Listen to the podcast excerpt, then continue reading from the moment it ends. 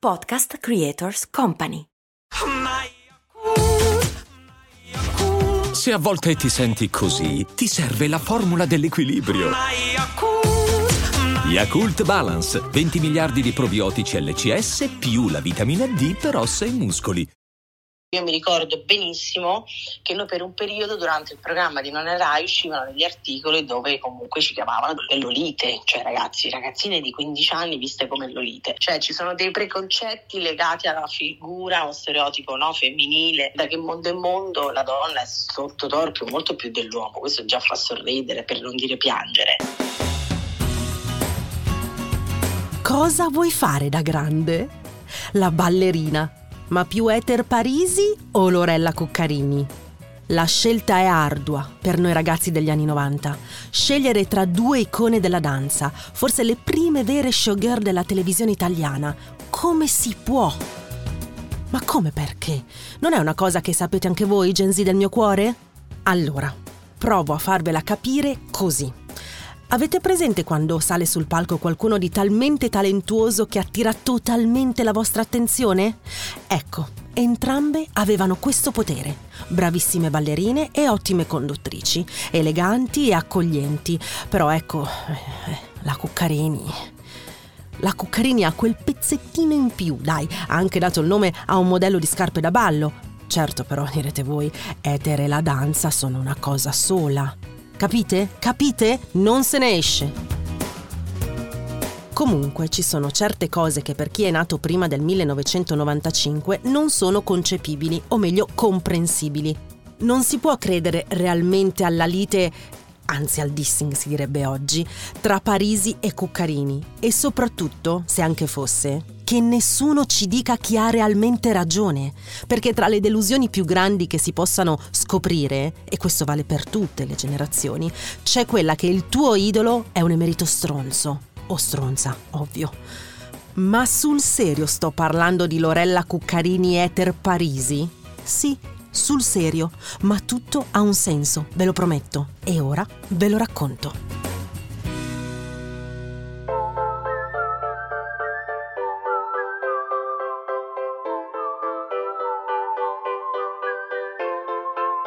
Io sono Silvia Rossi e questo è Tribù, un podcast che raccontando un vissuto pone delle domande sul futuro. Il vissuto è quello dei ragazzi degli anni 90, il futuro è quello della generazione Z. Insieme proveremo a capire se i millennial stanno bene e se la generazione Z ha davvero qualcosa da imparare o solo da insegnare. Oggi la tribù è quella della TV delle ragazze. Può trarre in inganno questa tribù, perché una TV delle ragazze è esistita davvero. Era un programma famosissimo e seguitissimo di donne comiche che sotto la guida di Serena Dandini ha fatto qualcosa, a fine anni Ottanta, che in TV era stato fatto rarissime volte. Mostrare che le donne sanno ridere degli altri e di se stesse, pregio assoluto. Pratica che nel passato del piccolo schermo aveva avuto pochissimi esempi, primo fra tutti quello di Franca Valeri. La TV delle ragazze ha mostrato che le donne, tante, hanno una forte anima comica, sanno fare gruppo, quando e se lo vogliono davvero, e usare l'ironia a piene mani. Ma quelli erano gli anni Ottanta, o meglio la fine degli anni Ottanta. Sono gli anni 90 che hanno combinato un casino in TV per le ragazze.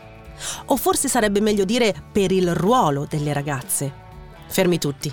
Qui nessuno vuole diventare l'ennesima, non necessaria attivista e divulgatrice. Ce ne sono già troppe e alcune a mio parere anche poco credibili. E nemmeno fare della retorica spicciola. Io parto sempre da un vissuto, che è il mio, e quello dei ragazzi dei 90s, per porre delle domande, creare un pensiero, ribaltare delle convinzioni, capire come stiamo. E quindi partiamo da un ricordo. Che cosa guardavate voi in tv da ragazzini? E questa volta sto parlando ai millennials. Se si parla di programmi con figure femminili di spicco, mi vengono in mente senza stare troppo a pensarci, non è la Rai, ma anche Colpo di Fulmine, Fuego, Buona Domenica, il primissimo Amici di Maria De Filippi che subentra a Lella Costa nella conduzione, un semplice talk show dove la conduttrice chiacchierava con i giovani opinionisti di vari argomenti. Mamma mia, mi sembra preistoria ricordarlo oggi. Comunque, dicevo, se da una parte appunto c'erano Lorella Cucarini e Ether Parisi che rappresentavano il sogno di tutte le bambine che volevano fare le ballerine, dall'altra c'erano i grandi conduttori.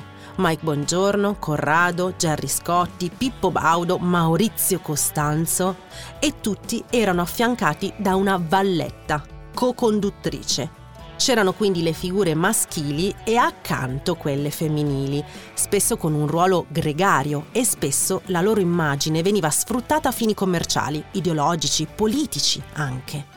Per carità, non è solo e sempre stato così a farsi strada nel mondo della televisione nei 90s insieme a Lorella Cuccarini e Ether Parisi, che di gregario avevano ben poco a mio parere, c'erano anche Simona Ventura, Alessia Marcuzzi, Michelle Hunziker, Vanessa Incontrada, ma se siamo ancora qui a parlare dell'evoluzione del ruolo della donna nella TV, che cos'è che sei inceppato?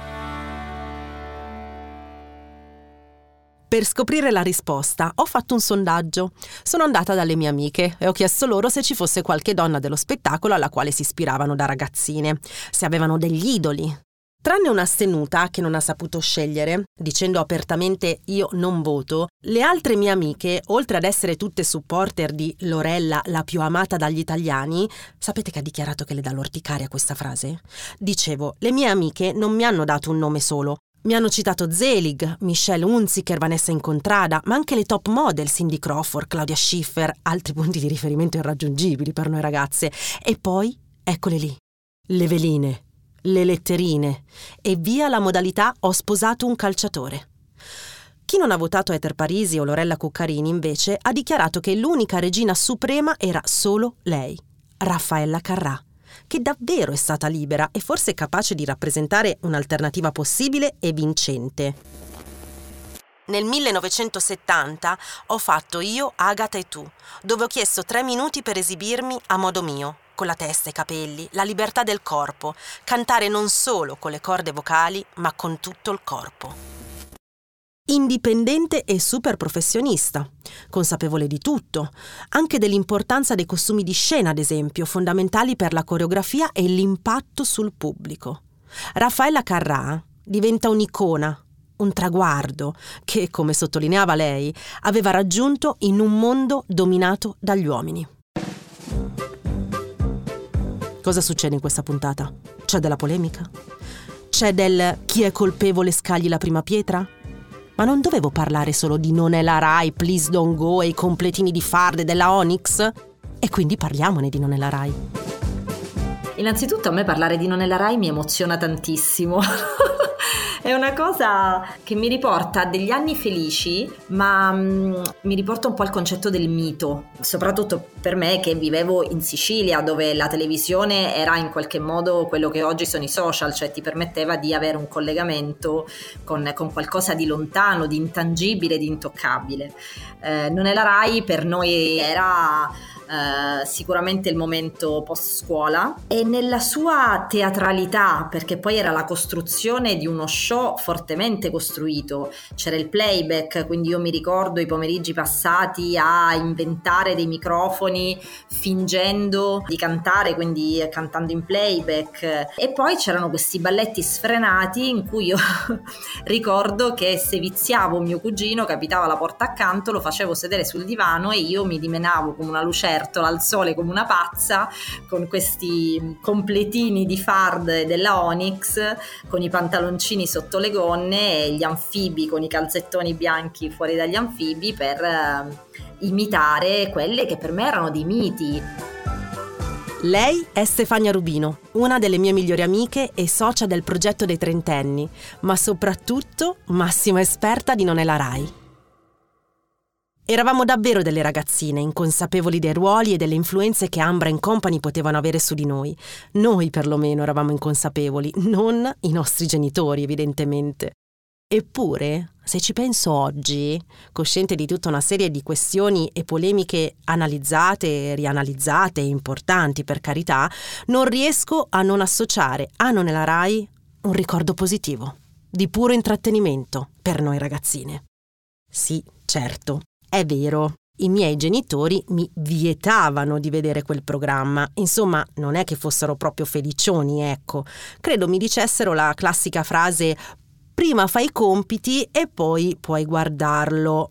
Però il tempo che ci mettevo a fare i compiti tendenzialmente combaciava con la durata del programma.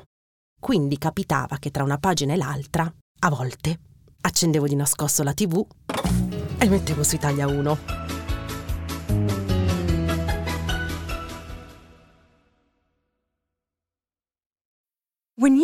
Mealtime inspiration, it's worth shopping Kroger, where you'll find over 30,000 mouthwatering choices that excite your inner foodie. And no matter what tasty choice you make, you'll enjoy our everyday low prices, plus extra ways to save, like digital coupons worth over $600 each week. You can also save up to $1 off per gallon at the pump with fuel points. More savings and more inspiring flavors make shopping Kroger worth it every time. Kroger, fresh for everyone. Fuel restrictions apply. Io credo che la mia carta vincente, proprio anche a livello di sopravvivenza, no? da questo mondo che a tratti può farti sbandare, io credo che la mia inconsapevolezza mi abbia salvata cioè proprio l'inconsapevolezza, proprio la leggerezza, il fatto di non rendermene proprio conto di quello che mi stesse accadendo. Immagina che io ho capito quello che mi stava accadendo molto più avanti, quando ormai era una donna. Perché? Perché poi quello che aveva lasciato quel percorso, ancora oggi dopo 32 anni, è molto forte. Immagina che io inizio ancora molto prima, inizio come bambina prodigio, con piccoli fan, avevo 8 anni. Io iniziando molto presto, ti dico che inizi dall'asilo, poi fai le elementari, è come se fosse stata una scuola da molto piccola fino a diventare una donna. Immagina che io non nella RAI divento addirittura maggiorenne. Io ho vissuto tutto con molta leggerezza, senza perdere però mai il senso del dovere. Cioè ci sono dei preconcetti legati alla figura o stereotipo no, femminile, da che mondo è mondo la donna è sotto torpio molto più dell'uomo, questo già fa sorridere per non dire piangere. Io mi ricordo benissimo che noi per un periodo durante il programma di Non è Rai uscivano degli articoli dove comunque ci chiamavano le lolite, cioè ragazzi, ragazzine di 15 anni viste come lolite, semplicemente perché avevano delle mise con delle connelline, dei vestitini e tra l'altro non sapendo che noi sotto avevamo degli shorts, cioè quelli che erano i ciclisti come li chiamavamo noi all'epoca. Io ho dovuto sempre dimostrare di saper fare le cose, sempre tirare fuori il cartellino, quello di grandi timbri fatti di sacrificio, di ore di studio. Cioè io mi sono persa anche tantissimo divertimento. Eh. Questa è The Voice Pamela Petrarolo, gli esperti mi capiranno, cantante coreografa, ma soprattutto pietra miliare insieme ad Ambra Angiolini di Non è la Rai. Quindi l'accesso gratis e senza filtri alle informazioni e all'intrattenimento ha peggiorato o migliorato tutto? Sicuramente oggi c'è più libertà e consapevolezza di espressione delle proprie idee, anche attraverso il corpo. Ed è il corpo la propria persona, a diventare veicolo di messaggi importanti. Se sei tu a scegliere, allora va bene. Se sei tu a decidere anche di commercializzare il tuo corpo, è ok. Se sono gli altri a farlo, anche no, basta. Se devo fare un esempio concreto, penso subito a Elodie, che oggi divide nettamente il pubblico in due. Chi la critica fortemente perché non si limita a cantare, interpretare, ma mostra il suo corpo come diamine vuole anche per lanciare messaggi di emancipazione e libertà potentissimi, e chi la ama follemente proprio perché non si limita a cantare, interpretare, ma mostra il suo corpo come diamine vuole anche per lanciare messaggi di emancipazione e libertà potentissimi. Ma allora, secondo me la differenza tra Elodie oggi e le veline del passato è chi sceglie per te. Elodie sceglie per se stessa di salire sul palco e utilizzare il suo corpo come meglio crede. Ai tempi era l'uomo che decideva come utilizzare il corpo della donna anche all'interno di un programma televisivo. Pensiamo a Sapore di sale, pensiamo a Vacanze di Natale 83, pensiamo a, a, a film che hanno fatto la storia, pensiamo a Fantozzi, qualunque diciamo mezzo parlava della donna come un elemento nelle mani di qualcun altro. La differenza probabilmente è il fatto di poter scegliere come utilizzare il proprio corpo e come comunicare attraverso il proprio corpo ciò che, che io voglio comunicare. Gli anni 90 erano anni fatti di uomini e di vallette di uomini e di co-conduttrici, poi dagli anni 90 in poi, ma banalmente con Alessia Marcuzzi, con Michelle Hunziker, con eh, oggi Lari Blasi, tantissime donne, in qualche modo ognuna con la propria personalità, hanno rivendicato una posizione forte. miei genitori mi proteggevano da cosa? Mi chiedo, dal voglio essere come loro?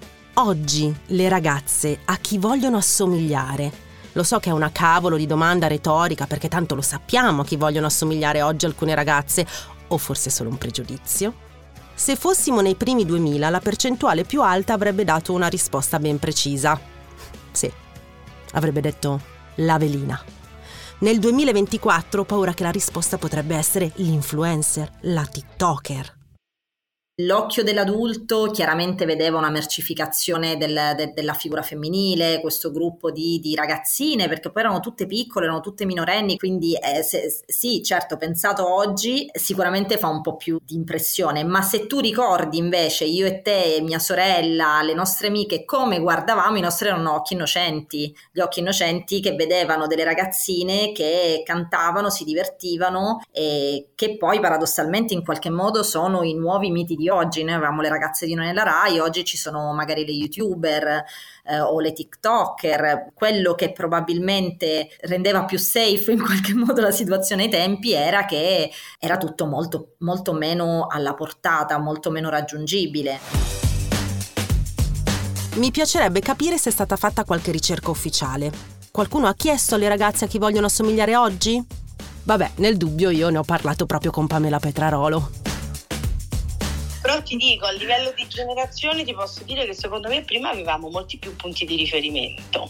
Adesso vedo queste nuove generazioni, lo vedo anche da mia figlia che ha già 20 anni, che sono fissate a guardare tutti, ma poi alla fine stringi stringi non c'è niente di costruttivo, no? Immagina che adesso quello che succede con i telefonini prima Silvia non c'era. Prima mi guardava allo specchio quando mi vestivo, adesso il riferimento è il telefonino per vedere come, come, sei truccata, basta guardare il telefono, metti un, un, filtro piuttosto che un altro. Te lo dico proprio sinceramente, mi sento spesso molto fuori luogo, proprio perché mi porto dietro eh, questi ricordi così importanti, indelebili di un'adolescenza così spensierata. Io vedo i ragazzi di oggi poco spensierati, mm. li vedo che si prendono troppo sul serio, cioè c'è poca leggerezza. Dagli anni 90 ad oggi è cambiato tutto, ma proprio tutto, la televisione, la musica, il modo di pensare, il modo di approcciarsi. Adesso bisognerebbe capire se è meglio o peggio. Ma torniamo alla protezione. Giusto o sbagliato che sia, era l'occhio del genitore che parlava. Solo che poi capitava che tra uno zapping e l'altro ci si fermava su Colpo Grosso, ad esempio, che con i suoi spogliarelli, le ragazze cincine e lo stile malizioso ha segnato un'epoca della TV. Anche e soprattutto per le numerose polemiche dei più perbenisti, che appunto lo resero un vero e proprio fenomeno di costume. Di cosa si trattava? Di un sexy game show condotto da Umberto Smaila che andava in onda su Italia 7 dove fondamentalmente la gente si spogliava. Vi giuro che ho anche cercato le regole del gioco, ma non le ho trovate. Se qualcuno di voi se le ricorda, me lo scriva qui sotto nei commenti o su Instagram, grazie. A proposito di zapping, l'altra sera io e mio marito siamo atterrati per errore su Canale 5. C'era Ciao Darwin, c'era Madre Natura, c'era ancora madre natura, lì, tra Bonolis e Laurenti, in silenzio, imbalsamata. Bella per carità, ma io sono riuscita solo a dire una cosa. Quanto anacronistica è oggi una scelta del genere? È quindi tutta colpa o è anche colpa della televisione se come delle perfette Rolling Stones siamo cadute dall'alto dell'Everest noi e i nostri corpi? Noi e la nostra affermazione? Sbaglio o forse è questa la puntata dove dichiaro che negli anni 90 qualcosa è andato storto? E doveva pure arrivare quel momento, no? La prossima settimana scopriremo una nuova tribù televisiva e parleremo di Tatiana. Chi è Tatiana? Ah, e comunque io, Lorella Cuccarini Forever. E tu che ricordi hai? Raccontamelo in un messaggio, non un sms, eh, su Instagram ai trentenni o la Silvia Sherry, oppure su Telegram nel gruppo Le ragazze dei 90s. Io sono Silvia Rossi e questo è Tribù, una produzione Voice. Supporto ai testi Lorenzo Molino, fonico di studio e sound design Alessandro Levrini, Producer Andrea Maltagliati e Giovanna Surace.